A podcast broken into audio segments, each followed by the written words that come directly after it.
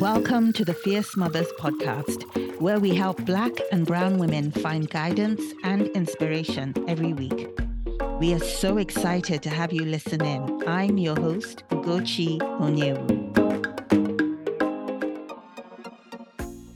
Oh my, I had such an inspiring chat with Funlayo Alabi who is the founder and CEO of Shea Radiance. Shea Radiance was created when Funlayo and her husband noticed that both their young boys had unusually dry skin. When local products failed to resolve the problem, Funlayo tried the shea butter she had grown up with in Nigeria, where it has been used for centuries for cooking and medicinal purposes.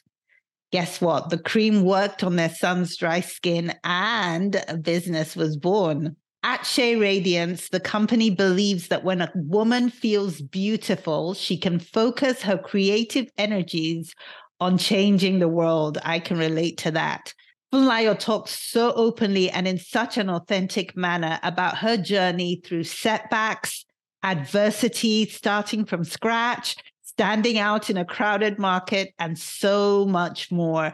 This discussion is a reminder of why I love what I do, which is building a community of fierce women like you and this amazing lady that I spoke to today. You are in for such a treat.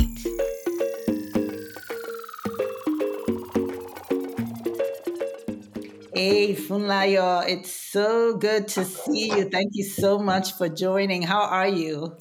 Ugochi, it's great to be here and I am doing well. Thank you for having me. Of course, of course. Thank you so much. I've already introduced you to the audience, so we'll just kick it off. You just okay. tell us a little bit about yourself. It's usually how I like to kick things off. Talk to the audience, tell us a little bit about you, your background, and everything that you do, who you are. Talk to us.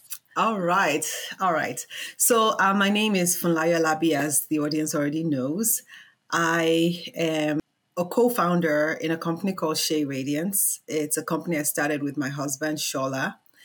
Uh, married. I have two boys. I live in Maryland and I hail from the wonderful continent of Africa by way of Nigeria, by way of Lagos. I was born in the UK and returned back to Nigeria when I was five, but all my formative years were in Nigeria.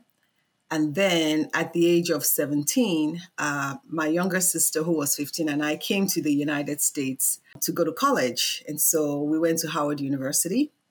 And yeah, I'll leave it there for right now because I'm sure you'll find out more about me as we continue the conversation. we will. And I've already found out, I didn't realize I was born in London as well. I didn't realize you were born in the UK. So that's already something. Yes, right? Manchester. oh, my, I went to the University of Manchester. So oh, my goodness. Look at that. we'll have to connect and talk more offline. That's mm-hmm. awesome. Awesome. Yeah. So talk us through your journey because we want to dive right in. You know, we, we know you're a successful entrepreneur. I don't think there are many that don't already know who you are. So, talk us through your journey to entrepreneurship. What made you decide to become an entrepreneur? Did you always know growing up that this is what you'd be doing? You know, that is a really good question. I, you know, growing up, I never really knew what I wanted to do. Mm-hmm. I knew that I enjoyed meeting different people. I knew that I enjoyed travel. I knew that I enjoyed, you know, when I say different, just a diversity of people and experiences. So even when I was in um, secondary school in Nigeria, I went to Queen's College. Mm-hmm. One of the things I love about that experience and even carries on to, to till today is the fact that I had friends from all over Nigeria. So I've always been a celebrator of diversity. In terms of entrepreneurship, I grew up in your typical Nigerian home where my father worked for the state. He was the accountant general, and my mother was the secretary for at an oil company, but mm-hmm. everyone had a side hustle. yeah. Yeah, the side hustle lifestyle was always there. So, fast forward and coming to the States, went through Howard, studied business. First of all, started out studying accounting, and I felt that that went against the grain of my very nature. Just because my dad was an accountant didn't mean I had the same gene organization to yeah. to do accounting. So by the second year, I was like, Funlayo, yeah, yeah. you're not going to make it. Respect yourself. Yeah, exactly. yes, yes. so I ended up changing my major to international business mm. because of that passion to want to see the world. And so when I finished at Howard, I went to grad school, Christian grad school, where I majored in business also. So I don't know necessarily think all these experiences necessarily prepared me to be an entrepreneur, but I will say that having kids and having to address a problem we had as a family, we have very dry skin, and my kids had eczema, made us start wondering about why there were not enough moisturizing options in the market to take care of our family's dry skin. And so my mother was visiting from Nigeria. We're like, Mom, can you bring us some shea butter? She ended up bringing us like five pounds of shea butter. and we used that on the kids' skin and we used it on our skin, and the transformation was amazing. And Ugochi, if I tell you that the shea butter she brought was not the best quality, I think they were, you know, you could see, you know, organic pieces of the streets of Lagos in it, you know, you know, bits of flies and debris. Mm-hmm. But you know, in the essence of the butter was exactly what we needed and what we couldn't get. Mm. And so that was kind of the foray into entrepreneurship. I was like, you know, if we have this problem and we are solving it, perhaps there are other people who have that same problem. And let's take it out to the world and see how they respond. And yeah. that was the beginning. Awesome. So I can say that I'm a customer of Shea Radiance. I, you know, get it from Roots, Roots and Whole ah, Foods. Yeah. Yes, yes. So on that note, talk to us. Tell the audience about Shea Radiance. All right. So I think what excites me most about what we do is the fact that we create all our formulas from scratch. And we centered shea butter as the key ingredient because shea butter is so amazing I know that for many of us who grew up in West Africa, I think if you're probably over 40 years old or maybe over 30, you took it for granted, right? Growing up, it was like, oh, you know, it stings, it's this, or it's that. I'm going to buy something that is in a bright, shiny package. And we all kind of are drawn to really well packaged, well branded uh, body care products. But the truth of the matter is that when we discovered shea butter, we were at the point where Target, Walmart, all those places had failed us. In fact, anytime we use their products on the boys, within two hours, they would be like completely ashy. Mm-hmm. and, you know, most of us mothers don't like our kids going to school looking unkept. And so I was like, this is, it, it's not working. And the reason it wasn't working is because when you read the back panel of a lot of these lotions and creams, it's every kind of filler, but what you really need. Yeah. And even if they're putting it in, it's in such a low amount. And what I found was that they're not making lotions for brown skinned people. Mm. Because when you're brown, living in the Western Hemisphere, whether it's the UK or America, this weather can wreak havoc on your skin and leaving leave you looking looking and feeling dry. Mm-hmm. And so we create all our formulations with that in mind. So using shea butter as the base, we add other ingredients to it to create what we call the whip butters, right? So we have the raw shea butter, which you're probably getting from Roots. Yes. And then if you want to elevate the experience, if that's even possible, you can buy our whipped butters. They're much softer. Mm. They include cocoa butter, rice bran oil.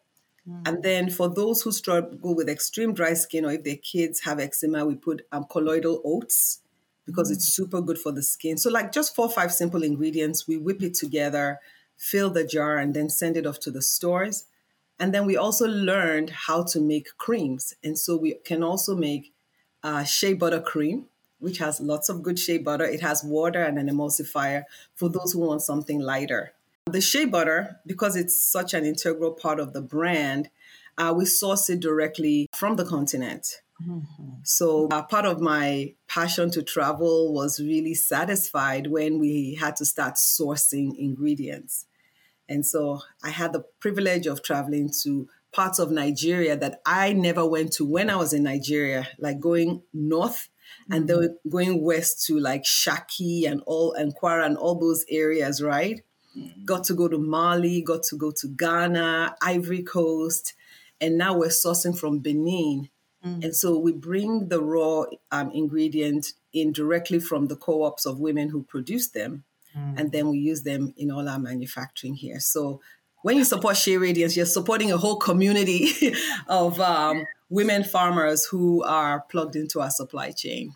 And I think that's so amazing. And that's a key thing. I'm so glad you called that out because there are a lot of c- consumers or customers who that's really important to them, mm-hmm. right? So that's good. So they can enjoy your products. That, and it is an elevated experience. I'm not quite sure how you elevate it beyond what I'm buying raw shea butter. But just knowing that you're buying something that's of such high quality, but you're also helping is just so amazing. And the fair trade practices are awesome. So I'd love for you to maybe talk. This is a question I, as you were talking, I hadn't thought about until you started talking. What, where would you say, and I don't know if this is a fair question, I'm just curious, where would you say the best quality shea butter that you've sourced has come from, or does that not necessarily apply? It varies. Mm-hmm. It varies. The Nigerian shea butter is very rich, like the shea butter you would get from that Oyo Shaki going into Niger State. Mm-hmm. It's softer. It's full of olein. So the the mm-hmm. what impacts shea butter, of course, is the topography, the kind of rainfall, and you know what is in the land. And so the um, the shea butter that comes from Nigeria is softer. It has more of an olein content, right? Because shea has both olein and stearin. Mm-hmm. And I feel like that makes it really good for cosmetic manufacturing. But it also lends itself to getting rancid very quickly. Yes. yes. Okay. And it has more of a camphory smell. Mm-hmm. But it's mm-hmm. really good. It's great at stimulating the collagen with all the eczema issues and inflammations. It's super good because of the high olein content. Mm-hmm. When you go into Ghana, the the shea butter has a sweet cocoa smell that mm. is just yeah, I mean, when the women are processing, you're like, you know, who is who is processing cocoa? Yes. Yeah. For some yeah. reason, there's the chemical composition kind of exudes, you know, cocoa in it. Mm-hmm. They have more stearin than olein mm-hmm. in their mm-hmm. cocoa butter, so it's a lot firmer and it tends to have a longer shelf life. Mm-hmm. But because it's also unrefined, like the one from we're buying from Nigeria, it has all those healing properties. And then mm-hmm. Benin is kind of like a balance between the two. Having said that, I'm biased. I love them all. They all have they all have good qualities that I love. of course, I love that. That's so so interesting. You could talk about this, uh, and I know you can, right? Just your passion, talk about it for ages. But you know, it's interesting if we talk segue a little bit into the business side, and then I'd love to come back to the family side because you are a mother of two boys, and talk about how you balance that, which is a question I'm sure the audience will have. But as we talk a little bit more about the business, what kinds of methods or strategies have you used to build your business business that are maybe unconventional that people may think are surprising? All right. So in the early, early years, I didn't have a business plan. Mm-hmm. I just would write down all my ideas about how what I wanted. The, I, I was more drawn by the aspiration of what I wanted mm-hmm. the business to be. So in my notebooks, I would write, you know, I didn't like the fact that the body shop was telling our stories, yeah. you know, yeah. about, yeah. you know, raw ingredients. It's like, I or someone like me should be telling the stories of where this came from because we know what it's like, you know, growing up with shea butter and how our grandmother mixed it and the all the interesting ways that our people use it. Mm-hmm. So I was driven more by the vision than the business, mm-hmm. right? So that's kind of unconventional. Yeah. And then I also wanted I wanted to build a brand. I didn't just mm-hmm. want to sell shea butter mm-hmm. because everybody was already selling shea butter and they could do it so much inexpensively than I did. I wanted to build a brand that meant something. And so even from day one, we were investing a lot in our packaging and branding, the best that we could with the amount of money that we had. Mm-hmm. We always wanted it to be a lot more than just um, shea butter. Mm-hmm. So, yeah, yeah. I, it's so interesting that you say that because you your brand and i'm just this is on because i've always been a fan of shea butter especially after i had the twins with the stretch marks and everything and i used to buy it just raw and unrefined. Your brand was the first time that i actually saw shea butter as a luxe product if that makes sense right? Because we're so used to being in nigeria or even just being here and going to the african store to get it or whatever or having people bring it to your point about the debris of the street. You see it as this sort of it, it, works and it's great, but there's nothing glamorous or beautiful about it. It's just just slap it on and it works. Your brand was the first time I was like, you know, this is packaged so nicely. It's actually a luxe brand, right? So it's interesting that you talk to that because obviously your vision really, really came through, you know. But can you share a story about when you took a significant risk that paid off in your journey? Oh my goodness. I think my journey has all always been about mm-hmm. risk. Yeah. Right. Mm-hmm. Um, I remember when we started the business and we started off, first of all, figuring out, okay, friends and family were stopping by the house to grab jars of butter for their kids' eczema prone skin. Mm-hmm. And I've always believed that you only really have a business when people are willing to pay for yeah. what you're putting out there because people will take free stuff whether it's good or bad and you know put it under their sink or use it or whatever but really having the courage to take your service or your product which I'll call your baby out into the market and see if anyone else wants it that's one of the biggest steps of faith that I find entrepreneurs have to make because mm. I also meet a lot of entrepreneurs who all their dreams are in that notebook I was talking to you about, and they have it sketched out, finessed, planned, but they never acted on it, right? And so one of my biggest moves was to sign up um, at a farmer's market in Olney. Mm-hmm. And when we were accepted into the market, to take our table, tablecloth, and put the shea butter out there and see if people would buy. Mm-hmm. And it wasn't an easy experience. It was a diverse market, but it was mostly white people. They didn't mm-hmm. know about shea butter. Now, why would I go to Olney of all places, you know, to go and sell it? Why couldn't I have gone somewhere else? But I just, in my mind, I was like, you know, this product is for a diverse audience. So I want to see if I can educate. And so every, was it Sunday or Saturday? It was Sunday mm-hmm. morning. Um, and we also did one on Saturday. So my husband will take the kids to church on Sunday, and then everyone will come back and meet me at the farmers market, and we would sell and close out. We would be there just talking to people about Shea. Um, we had our signage. Uh, we I would rub it on people's hands, and we slowly built up a very loyal clientele mm. from the local farmers market. But making that step out was one of the hardest. And I'll tell you, the next hardest step mm. was when we started getting a little bit of traction, you know, my husband and I would be up all night filling jars, doing all these crazy things, and then doing the farmers market the next day. And I was working in DC. And during the time I was working in DC, I would also travel with all kinds of USAID um, sponsored projects, you know, to the Shea Parklands and all this.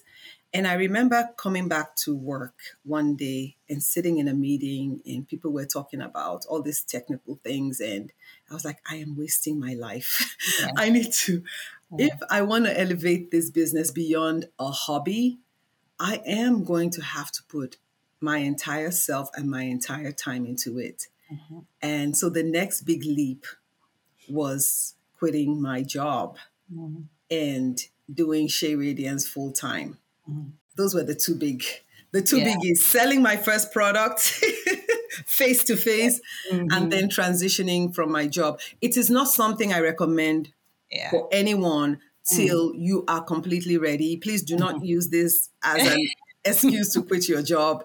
It was risky. Mm-hmm. And I was just determined that I was going to make it work, even though we were not financially ready for that move. Yes, yeah, yeah, You know, so I was going to ask you, but I'm glad you clarified because, of yeah. course, I was going to say there are people in the audience who are taking that slow step into mm. entrepreneurship. It may be as a side business and hearing you, they may be like, oh, maybe. So my question was going to be, right, when is the right time? And of course, you, you, you already clarified it may not be the right. Don't take this as a reason to quit, go in on Monday and quit your job and, and be stuck. I love that. But I, I also wanted to ask you before we move on, because you said something else about your first selling your first product, and I know Olney, um, I know exactly where that farmer's market is, uh, selling, and, and, and it, it, it, wasn't, at least at the time, I'm sure, not as diverse as maybe it is today. Mm-hmm. So the first time you showed up at the farmer's market, I'm assuming, or maybe you were even blessed that you had a sale on the first day, but but it could be that you did not what was that feeling like in the beginning? So selling your first products, like one person is interested. If one person is interested, maybe two, maybe five, maybe 10, etc. But until you had that one and you're out there selling, what was going through your head? What was going through your mind? Was it hard? Was it like, oh no, this is not working. Nobody cares. I'd love to hear a little bit more about that.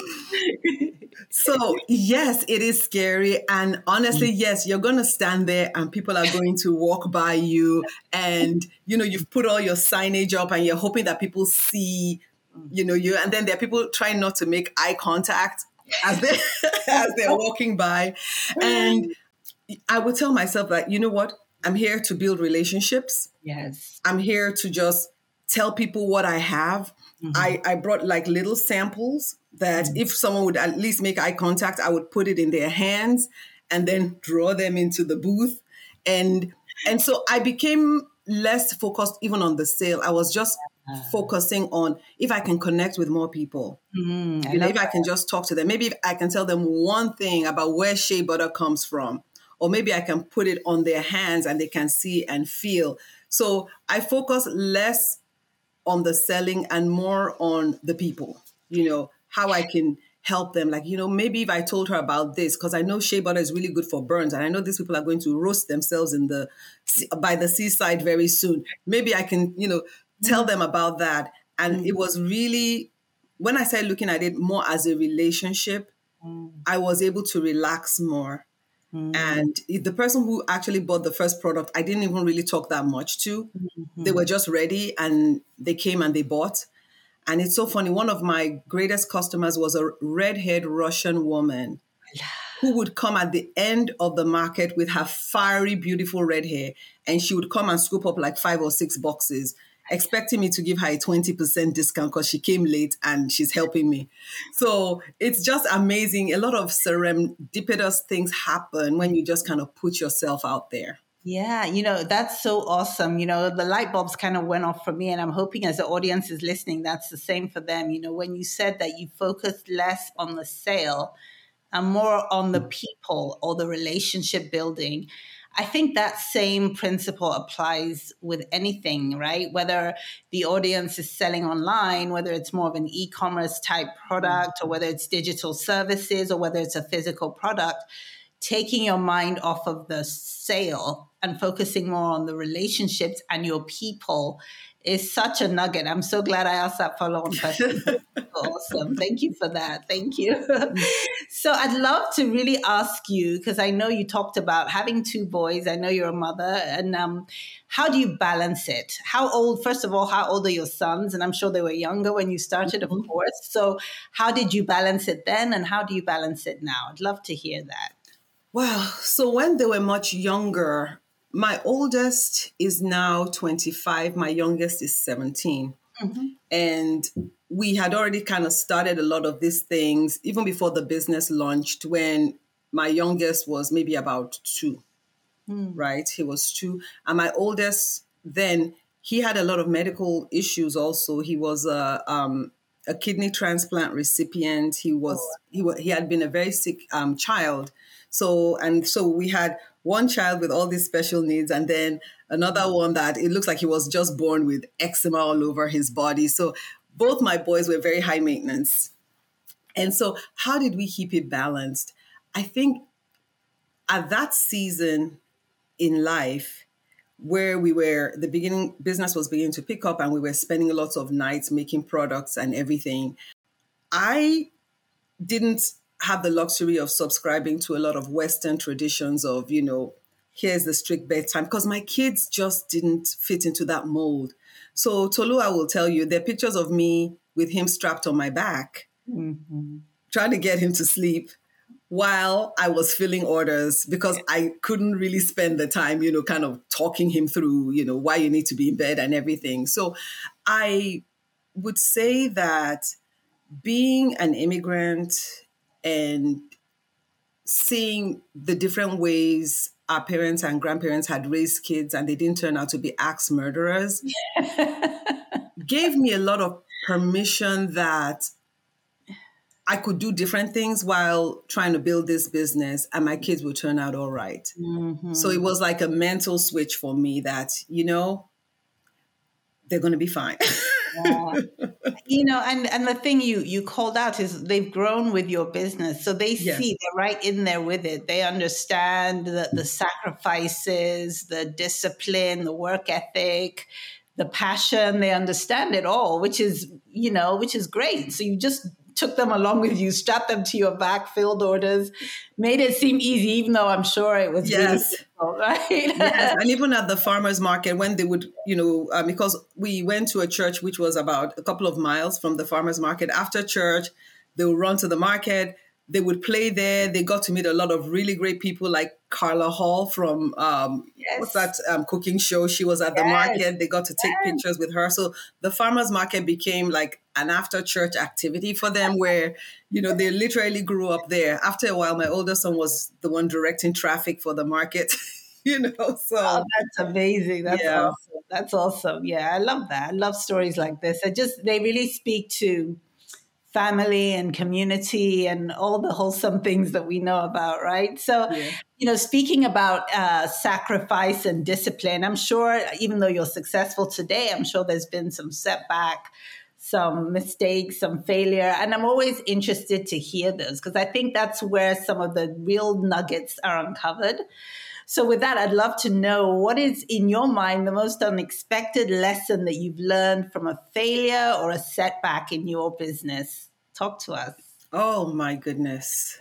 so, I, would still go back to this experience because it, it's one of the biggest ones. And this was where uh, Shola and I had to decide if we were going to continue or not. Uh, within about two years after I left my full time job, and obviously that was a sacrifice and did put a strain on the family but we we, we were managing we had an awesome opportunity to get our products picked up by target. Nice. They somehow they had attended a, an event a show i was doing you know. We typically do really nice interesting looking displays nothing over the top but you know i guess the way we had it merchandise caught the buyer's eye and they reached out to us and told us that they wanted to bring Shea Radiance into Target. Now, this was uh, this was many years ago. This was when the natural movement was just beginning. So mm-hmm. we were kind of a little bit ahead of the curve. Mm-hmm. Now, Gochi, one of the things I'll tell you is that even though I feel like we make amazing lotions and when it comes to branding, we have all that down, we were still very naive about what it really took to build a brand, mm-hmm. right? we always prayed that we would get picked up by Whole Foods. And of course, Target was the ultimate goal. And it happened so quickly within when I started building the business. And we didn't realize the financial requirements mm. that you needed to have in place um, before saying yes to a big box store. So naively, we were like, yes, we figured out how much the purchase order would be. We knew it was going to be profitable based on our margins. And we're like, you know, this is an answer to prayer. It's a no brainer. We're going to do this, right? Now I, that I know what I know, if you want to launch into a big box store, you need to at least have half a million to a quarter of a million just to get you through the first year of launching because it's crazy exp- expensive. And we were bootstrapping. Mm. And so when um, Target picked us up and we filled the first purchase order, it was amazing. It was a lot of work. We made it happen. We even had a launch party. Everyone knew that Shea Radiance is in Target. Aren't they great? Such a brilliant couple, an example of you know how you know we can be in a big box store and we were very proud because mm. not in a bad way but we we knew it was an amazing accomplishment. It meant that we had done something well. It meant that we had been noticed. Mm-hmm, of course. But what we didn't know was that that was just step one of many steps to what it took to be successful in retail. Wow. We didn't realize that we needed a budget to market the heck out of our product because even though you're sitting on the shelves of Target, you need to send your customers into Target to buy your stuff. Wow. Yes. So wow. I always felt like, oh, Target is my go-to place. I'm always in Target. I'm always buying. Well, if you're not, if people are not looking for you, they're not going to find you if you're not wow. telling them that, that you're there. Wow. And then when you launch into a store, there are lots of logistical things that happen too. Um, many within the first couple of months, the product was not stocked, or they would stock it and it would be on the bottom shelf. It was just crazy. And within about nine months, we were failing. We were running out of money. Wow. The sales were not great. They couldn't find the product or they mislabeled the product. All these things that typically when they happen and you're well financed or for the larger brands, mm. they're able to kind of roll with it that, okay, this is normal because they know the, the boat will right itself maybe in 18 to 24 months. Wow. but for us, we were just we were just drowning. Uh, we would they would run a promotion or sale, which ends up coming out of our pocket, and I'll be like, "Oh my god, don't let anybody buy anything because we're gonna be broke." you know? Wow. so it was it was really uh, it was a perverse situation just oh because god. we were not prepared, yeah. and so within a year we realized that this opportunity is a nightmare It's a nightmare because we're not ready and because of how re- traditional retail works. It mm. wasn't set up to be friendly to small businesses and certainly mm. not businesses like ours. And so within in a little over a year, Target said, you know, we're going to pull you off the shelf. And when they do that, they don't just take you off the shelf. If you fail in retail, you pay for the honor to be pulled off the shelf. What? Yes. And if they put you in that clearance basket and they're selling you for 75% off, they're still going to make their money from you. You pay them back. yes. Wow. So so we we went through that whole thing and at the end of it, you know, Shola and I looked at each other, you know, we were completely devastated and we're like, you know, should we even continue doing this? We've obviously mm-hmm. failed very badly and we just kind of took stock of you know what we were doing talked to a couple of advisors mm-hmm. uh, the advisors told us that yeah i mean when we're looking at everything you guys don't have anything left mm-hmm. but you know one of the things that kind of made us kind of rethink the business was the why mm. you know mm. we were talking yesterday about first things Yes. And one of the reasons we started the business was to solve problems. We did have customers who really loved what we were selling. And now they were not enough to bail us out of all the trouble we're in, but they were there. Mm-hmm. We had a number of independent stores that were very loyal to us. Mm-hmm.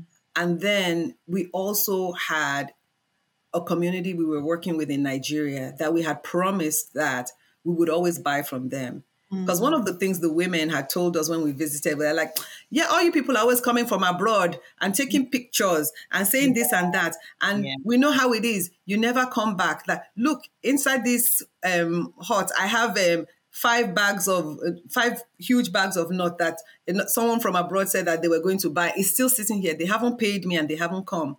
Mm-hmm. And so mm-hmm. we were always like, no, we were, we're not going to be that kind of partner that as we grow our brand, we'll continue to work with you. Mm. And so I was just thinking about all the promises we made and this and that. And so we decided that, you know, instead of just bowing out and me going back and getting a job and continuing our lives like it never happened, that we were going to stick it out. Mm. And Ugochi sticking it out meant starting from scratch. Hmm. Um, mm. It meant that I had to be okay with the fact that even though we had done this huge store launch and you know papers had picked up and everything that i had to humble myself back to i have to start building this i had to start going from store to store to store to kind of recover some of the accounts that we'd lost mm. um, i had to you know we had to get used to not having everything that we wanted mm. um, and just really slowly and organically begin to build the business back up and you know it's it's so funny when i think about it it's i used to be so embarrassed about how we had failed Mm. And that embarrassment almost made me lose my voice. Mm. But I was like, but you know what? If you're going to build a business and build it authentically, this is this is my life. You know, we had this really ugly car that used to fill with water, and because we couldn't aff- afford to fix something in there, and I know at one time someone invited me to speak somewhere, and I was like, I don't. Why are people inviting me to speak? Yeah. I don't have any reason to tell you anything because mm. I am parking my car down the road because the thing is leaking. Mm. You know, but part of it was also God saying this is your journey. Yeah. You're going to keep showing up. Yeah. You're going to do what you need to do, and you're not going to pretend to be more than what you are. So yes. deal with it. Yeah. and so uh, that that's been my journey. That's been my journey. I still don't even feel like we're completely done with it, mm. but that is really part mm. of my journey and, and part of my story. Oh my gosh, I love this. It's so, so authentic. And, you know, what you describe as you failed, and I know you know this, but I, I you know, I wanted to call it out, you know, because when you're going through it, it can seem like a failure, but it's not. It's not. It's just a, I don't even know what to call it. It's an experience that is a nugget of information for mm-hmm. someone else, right? It's an experience that prepares you for your next level. And Oh, I mean, this is, is so, so good. Thank you for sharing that. So good and so authentic too, because, you know, you never really know what people are going through behind the scenes. Because through it all, I've known you for a while, I've admired you from far. I've always seen you as someone who's graceful and so like, ah, uh, so dignified and so like poised and you know. Meanwhile, you're like on the like a you know, yes. Yeah, and I do remember when you launched in Target, and I just thought, oh my gosh, she's so amazing. And and honestly, you know, it's a lesson to other people too, because sometimes we can be so, uh, and I'm speaking about myself, so like aware of oh my gosh it didn't work. People will see that it didn't work but people all people see is success. Because to me it's like oh you went from target to whole foods to roots. There was no failure in yes. there. You see what i mean? Whereas but all this stuff is going on behind the scenes. So i'm so glad you shared. Such an amazing story. Thank you. As we continue i do want to know though because you talked about the different types of you know the raw the the elevated experience and then the creams and i know you have different flavors. Like you have the, I think it's the um, apricots and things like that, right? So I know you're continually innovating. I'd love for you to talk to us a little bit about that, right? How do you get, how do you innovate? How do you get fresh ideas? Where do you go for inspiration? I'd love to hear a little bit about that. Oh, that's such a lovely question. So, inspiration, innovation. One of the things I don't take for granted is the fact that I am from Africa and that I am from Nigeria and that mm. I am a global citizen mm. because I get my inspiration from just the variety of things I have experienced in my life. So when I started traveling to the different co-ops and I saw how the women were extracting the butter mm. and you know what happened with the finished product, it was there that I was inspired to make sure that if I ever sold a raw butter product, it would never be rock like that it would have that smoothness of you know the molecules being relaxed so that you could just easily scoop them out. So it seems like a really simple thing but those are the things you see and observe.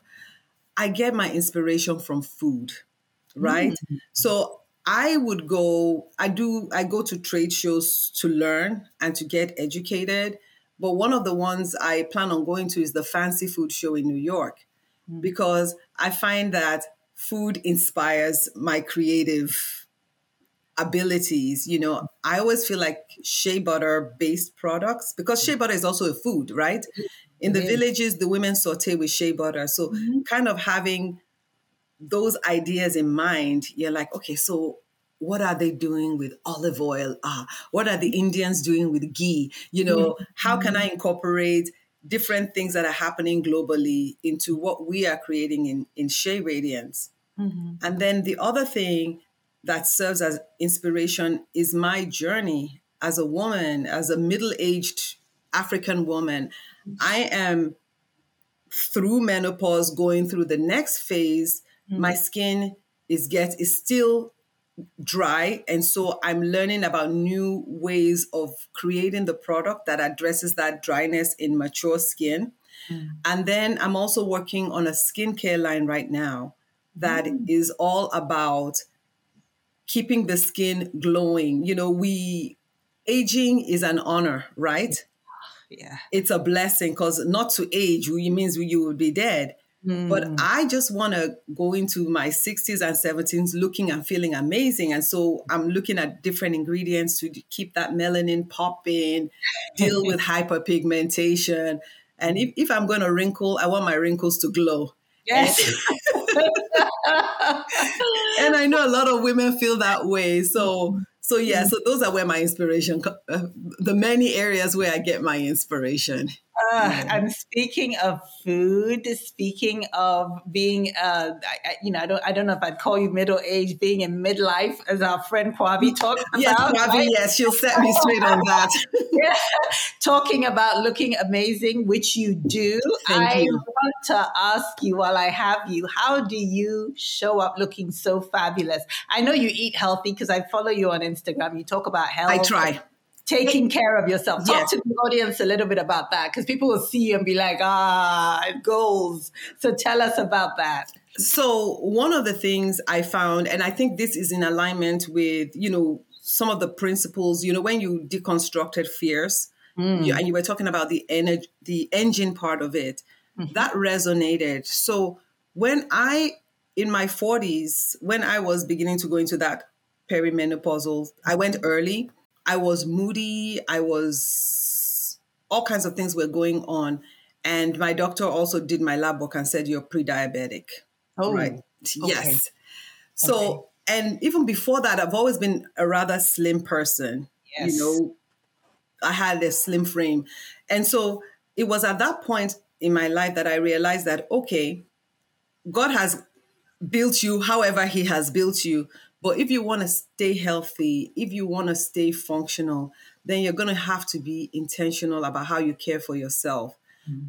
Funlayo of 20 and 30 and 36 is she's not happening anymore. You know, if you if you want to, you have to really be intentional. You know, when I was younger, I mean, I could eat bars of chocolate, drink Coke, and I would still look and feel fine. Mm-hmm if I eat chocolates, right, as much as I love it, you'll be able to see it under my eyes. It's so unfair. Ah. Yes, my, it's like my body just doesn't deal. Yeah. And so, so thank you for the kind words, but I, I, I've had to be intentional about how I eat, right? I've had to be intentional about eating well, and I especially like to lean into a lot of our traditional Nigerian foods if I go to any of my friends who are Igbo and they're making those greens, I'm like, load it on my plate and maybe I'll have just a little bit of rice to go with it, but I'll max out on on the veggies. I I do exercise. I find that it helps my mind. Mm-hmm. I'm constantly changing what I'm doing as I get older to find what really works for me. So um, yeah, thank you for those kind words. Um, but I'm intentional about it because yeah. I think once you get into your 40s, you can't just hope yes that everything will begin to will be like it was in your 30s. You you yeah. literally have to work. And why yeah. do we work on it? So we can be around for those we love, yes. so that we can successfully build our businesses and enjoy the fruits of our labor so that we can be a blessing to others. You know, God can only walk through this. I mean, once this breaks down, you're going home. Yes. yes. So so I, I, I want to be a good steward of of the the temple. Mm-hmm. Amazing, amazing. So yeah, they may be kind words, but they are true. So oh, thank, thank you, you, for giving us a little bit of a, a, a, snippet of your secrets. Very much appreciated. As we start to round up, maybe you could share with us some words of wisdom. So when you said you started your business, there were already people doing shea butter, however they were doing it in its raw stage or whatever it kind of reminded me of a lot of people in entrepreneurship today, or a lot of people, to your point, who have their ideas in notebooks but never execute. The most common excuse that I hear, actually, and I've heard a few, is usually everybody is doing it mm-hmm. or there are already people doing it some some variation of that same thing there are already people doing it so whatever i'm doing is not unique what would you say to people who would come up with that kind of excuse based on your experience? How do you, how does one, regardless of what they're doing, stand out in what is a crowded marketplace, regardless of what it is you're trying to bring to birth? Does that resonate? Mm-hmm, mm-hmm. I mean, the product might not be unique, the solution might not be unique, but you are. Yeah. You yeah. are. No one can do it like you. Mm-hmm. And there are people who have been walking about, walking by this very unique solution product that haven't looked because you haven't presented yours, mm-hmm. right? Mm-hmm. And maybe there are some people who would have never tried shea butter if Funlayo and Shea Radiance hadn't come on the scene. And there's so many people in the world. There's so many solutions that people are looking for that they haven't found, even though they are abundant of mm-hmm. things out there. Mm-hmm. So I would say that you are the the X factor. Mm-hmm. And nobody can do what you do. Mm-hmm. And the more you know yourself, the more you can be yourself, and that affects everything that you do. So don't let the fact that everybody is doing it scare you. How are you going to do it? Mm-hmm. Every time I present to a store, they always say, okay, who are your competitors? And from a business point of view, yes, you should know who your competitors. Who are you sharing the shelf with? Mm-hmm. Um, if you go into Whole Foods, there's Alaffia, there's Shea Moisture, there might be one or two other brands. But I know what makes me unique without having to take them down. Mm-hmm. And they're all doing great work. Alaffia always ordered his shea butter from Togo. He was an inspiration to me. He showed me that it could be done. Mm. But when I sell shea butter, I'm selling it uniquely from a woman's lens. I am selling women shea butter luxury. I'm selling self care. I'm mm. hoping when they connect into the brand and they come to my Instagram that they get to hear from amazing women like you. So we're selling an entire wellness self care experience to women that even transcends shea butter. Yeah. And that is how you know people should be thinking about their service and their product that yes everybody might be doing but what what is uniquely you that you are going to bring that no one else can do? Mm, amazing, amazing, amazing. So, last question Is there anything you'd like to share with the audience before we close, or is there anything you were hoping I would ask you? Oh my God, I just, I think you've asked me everything. Um, I would share one thing is don't be afraid of competition. Mm.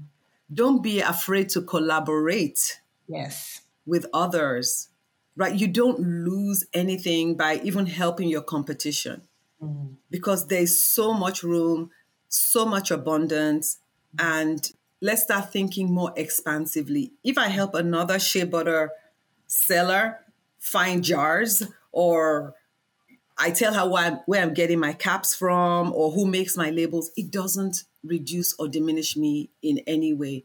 So mm-hmm. I want to encourage women especially to not be afraid of collaborating and sharing. You don't lose you actually gain by being yeah. a blessing. Yeah. Oh, thank you thank you. Such wise words of wisdom. Thank you so much funlayo. This has been an amazing conversation. Thank you so much for coming on the show. Gochi thank you for having me on. This has been such a delight. Thank you. Thank you for listening to this episode what was your main takeaway from this episode? What did you like? What, in your opinion, are some ways that we could improve? I want to hear from you. You can reach me at ugochi at fiercemothers.com. To learn more about Fierce Mothers, please visit our website at fiercemothers.com and join our mailing list for our weekly newsletter. The newsletter provides powerful tips and inspiration for life.